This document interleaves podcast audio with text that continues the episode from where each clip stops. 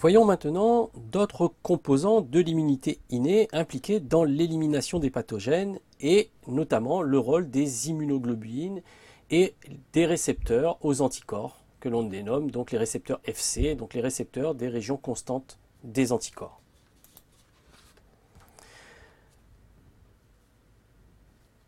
Voyons tout d'abord donc le rôle des immunoglobulines et des FC récepteurs dans la phagocytose. Comme on l'a à plusieurs reprises évoqué, les anticorps permettent d'opsoniser les agents microbiens. Pour rappel, les immunoglobulines libres n'interagissent pas avec les récepteurs des anticorps, donc les récepteurs FC, qui sont des glycoprotéines membranaires ayant une affinité pour la région constante des anticorps. Ce n'est que lorsque les anticorps sont liés à un antigène, et donc qu'il y a eu opsonisation, que les anticorps peuvent se lier au récepteur FC des cellules phagocytaires et les activer pour déclencher notamment la phagocytose. Des récepteurs FC ont été découverts pour beaucoup de classes d'immunoglobulines. Il y a ainsi chez l'homme plusieurs variétés de récepteurs aux immunoglobulines G, donc que l'on appelle du coup les FC gamma récepteurs que vous pouvez voir ici. Donc chaque FC gamma récepteur est capable de lier un type d'immunoglobuline G avec des affinités variables suivant les sous-classes d'immunoglobulines, que ce soit des immunoglobulines de type G1, G2, G3 ou G4. En faisant souvent partie souvent d'un complexe pour la transduction du signal impliquant des chaînes polypeptidiques accessoires, telles que des chaînes bêta ou encore des chaînes gamma. Les FC gamma récepteur 1, récepteur 2A et récepteur 2B sont présents chez les cellules phagocytaires, notamment macrophages et neutrophiles, et interviennent dans les mécanismes de phagocytose. Alors que le FC gamma récepteur 2B est un peu plus particulier puisqu'il n'est exprimé que chez les lymphocytes B et les mastocytes et où il n'induit pas de phagocytose mais a plutôt un effet dans l'inhibition de la stimulation.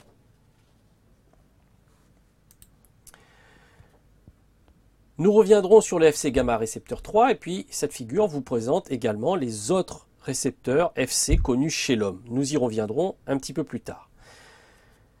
Dans le cas du du dernier type de euh, récepteur des immunoglobulines G. Donc il faut citer également le FC gamma récepteur 3, également appelé CD16, qui est notamment retrouvé chez les lymphocytes NK et qui est impliqué dans l'induction de la mort induite par les lymphocytes NK. L'interaction entre anticorps ayant obsinisé un microbe et le récepteur FC d'un phagocyte va permettre d'induire les mécanismes de phagocytose ou de cytotoxicité cellulaire, dans le cas notamment des lymphocytes NK. Donc chez les lymphocytes NK, par exemple, lorsqu'un antigène a été opsonisé par des anticorps, des immunoglobulines G, la liaison FC au récepteur FC gamma récepteur 3, donc au CD16, DNK, induit l'activation des lymphocytes NK et la polarisation de la cellule. Ce qui induit dans un second temps l'attaque de la cellule cible par dégranulation et donc libération de perforines, granzymes, etc. et l'activation également de la mort cellulaire via les récepteurs de mort cellulaire, conduisant à la destruction de la cellule cible. Ce mécanisme de mort cellulaire induite par l'opsonisation d'un agent pathogène par des anticorps est appelé ADCC pour Antibody Dependent Cell Mediated Cytotoxicity ou en français cytotoxicité cellulaire dépendante des anticorps. Le mécanisme de la DCC est, résumé sur cette diapo avec les étapes clés de la DCC. La première étape est la reconnaissance de la cible par l'anticorps et formation du complexe cellule cible anticorps. la reconnaissance de la partie FC par le CD16 DNK, suivi du déclenchement de la lyse par dégranulation et induction de la mort cellulaire. Les cellules responsables de la DCC sont principalement les lymphocytes NK, mais également les macrophages, les monocytes, les neutrophiles et les éosinophiles.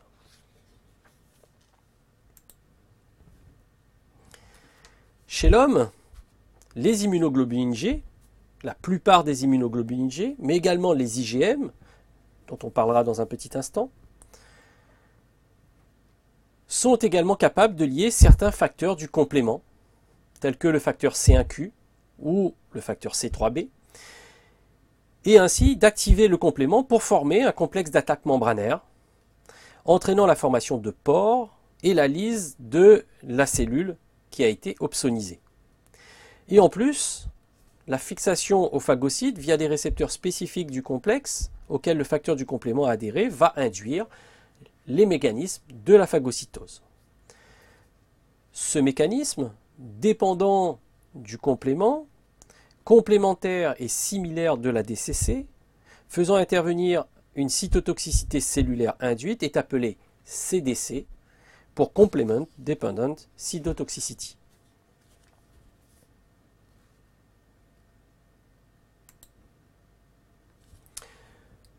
Voyons maintenant les autres récepteurs des immunoglobulines et notamment les récepteurs des immunoglobulines A que sont les FC alpha récepteurs. Les FC alpha récepteurs sont notamment exprimés par les macrophages, les neutrophiles et les eosinophiles. Les immunoglobulines A assurent un rôle similaire aux immunoglobulines G en induisant la phagocytose et la mort cellulaire.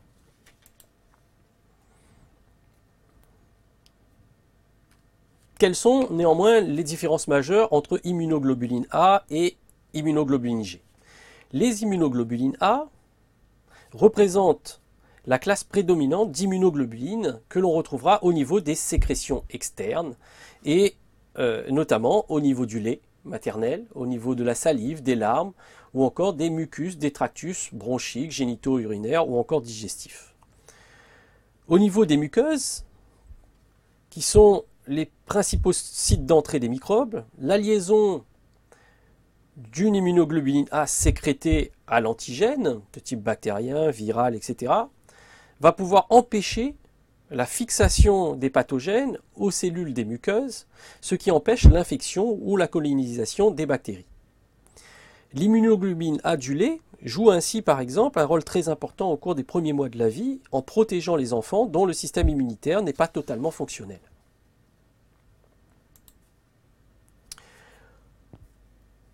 Autre type de récepteurs des immunoglobulines, les récepteurs des immunoglobulines E, appelés FC epsilon récepteur. Le récepteur FC epsilon, qui interagit avec les immunoglobulines E, est exprimé principalement par les mastocytes, les éosinophiles et les basophiles. Il est à noter que la réponse des éosinophiles va néanmoins différer de celle des mastocytes et des basophiles. Nous reviendrons spécifiquement sur ce type de réponse dans le cours consacré à la réponse allergique.